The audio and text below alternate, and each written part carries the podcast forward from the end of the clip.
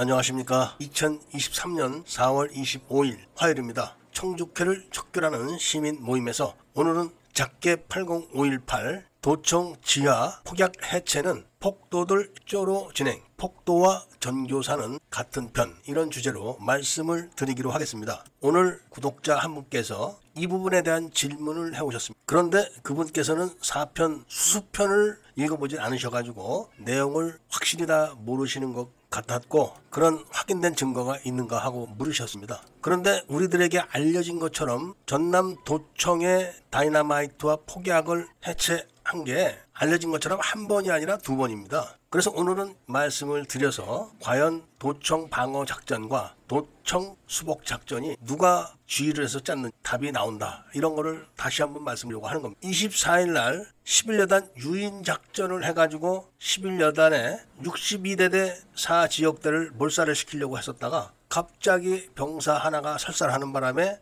62대대가 선두에 섰다가 그 선두를 63대대가 하는 바람에 피해를 몽땅 3대대가 받은 것은 다 아실 겁니다. 통상적으로 군대에서 행군을 하게 되면은 선임 부대부터 하는 겁니다. 1중대, 2대 이런 식으로 또 1대대, 2대대 이런 식으로 선임 대대가 항상 앞장을 섭니다. 특별한 목적의 작전이 있어서 다르게 행군을 할 수도 있겠지만 통상적인 것은 선임 부대가 항상 선두에 서는 겁니다. 그래서 대대장이나 중대장들, 소대장들 이런 선임 부대장을 하는 사람들은 고참들이 주로 합니다. 그런데 11여단 유인 작전 때는 61대대가 선두에 선게 아니라 62대대가 선두에 섰고 62대대가 선두에 서게 되면은 4지역대가 맨 앞에 서게 되는 겁니다. 이을설은 자신들의 부대를 몰살시킨 62대대 4지역대를 전면시키기 위해서 11여단 유인 작전을 계획을 한 건데 병사 하나가 설살하는 바람에 그 작전이 다 틀어져 버린 거예요. 그리고 그런 행군 계획을 짠 것은 11여단 참모장으로 알려져 있습니다. 이렇게 11여단 유인 작전을 짤 때 바로 전교사에서는 문관 한 명을 도청 지하로 보내서 다이나마이트 해체를 하라고 지시를 합니다. 그 시간이 오전 10시였고 전교사에서 광주 폭도들의 전초 기지 앞으로 그 문관을 보내서 그 문관은 김대중 여단 반란군들과 접선을 해가지고 도청으로 가는데 아직 11여단 유인 작전이 진행이 안 된 데다가 3개 공수 여단 철수가 결정이 되지 않아가지고 이 문관을 광주 시내 여기저기로 끌고 다니면서 시간을 질질 끌다가 3개 공수 여단 광주 비행장 철수가 결정되는 저녁 8시에 문관을 도청 지하로 데리고 가서 해체를 시키는 것이 첫 번째 도청 지하 폭약 해체 건입니다. 그런데 그날 문관이 다이나마이트만 해체를 했지 수류탄이나 최루탄 이런 폭발물들을 연결한 다른 장치들은 해체를 못한 겁니다. 그런데 먼저 번에도 말씀을 드렸지만 이을설 부대가 철수를 하자마자 육본에서 도청 수복 계획을 짜라 이런 작전 지시를 내리고 또 최규하 대통령이 갑자기 광주를 가서 도청을 가겠다고 막 우기는 겁니다. 일단 최규하 대통령이 도청을 가게 되면 위험하죠. 그리고 폭발물이 남아있다는 것을 전교사는 알고 있기 때문에 그때 바로 문관 4명을 뽑아서 도청으로 보내서 폭발물을 제거하라는 지시를 내립니다. 그런데 최규하 대통령이 도청을 가게 되면 도청 수복 작전과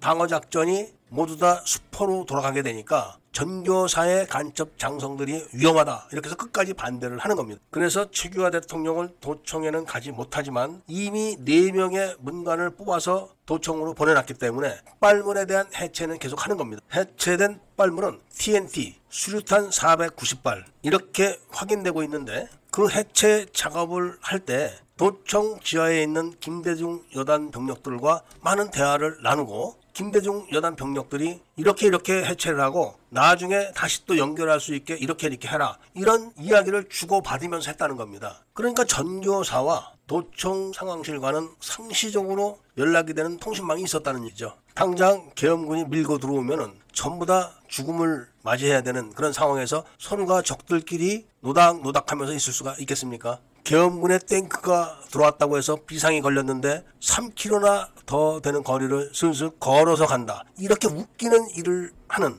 그런 장면들이 계속 노출이 되는 겁니다. 도청 방어를 하는 입장에서는 TNT와 수류탄 490발로 연결된 폭발 화망을 갖추고 있으면 얼마나 든든하겠습니까? 그런데 도청 상황실에 있는 김대중 여단 병력들은 도청 방어 작전에 투입되지 않는 것을 잘 알고 있기 때문에 자기들은 죽지 않는다는 것을 알고 있으니까 전교사에서 시키는 대로 작전 계획에 따라 가지고 해체를 해도 그만 안 해도 그만인 겁니다. 어차피 도청 안에서 죽어야 될 사람은 다 정해져 있고 이미 노란 봉투에다가 그 사례금까지 다 담아서 지급한 상태이기 때문에 다이너마이트 해체 작업을 지켜보고 있는 임대중 여단 소속 요원들이야 아무 상관이 없는 겁니다. 그리고 그 당시 돈으로 천만 원을 준비를 했는데 검찰 조서에 따르면은 김종배가 그 중에 100만 원을 수령했다. 이런 진술은 있습니다. 도청 방어 작전은 전면적으로 재수사를 해야 되는 그런 사건이라는 말씀을 드리면서 오늘 이야기를 마치고자 합니다. 이렇게 허술하게 엉터리로 모든 조사와 수사를 해놓고 이거를 역사라고 하면서 유네스코에 보내고 교과서에 싣고 정부 기록물 보관소에 남겨놓고 대학교 연구소에도 기록물로 남겨놓는 한심한 짓을 했다는 것을 다시 한번 확인시켜드리 이야기를 들어주시에 대해서는 감사드립니다.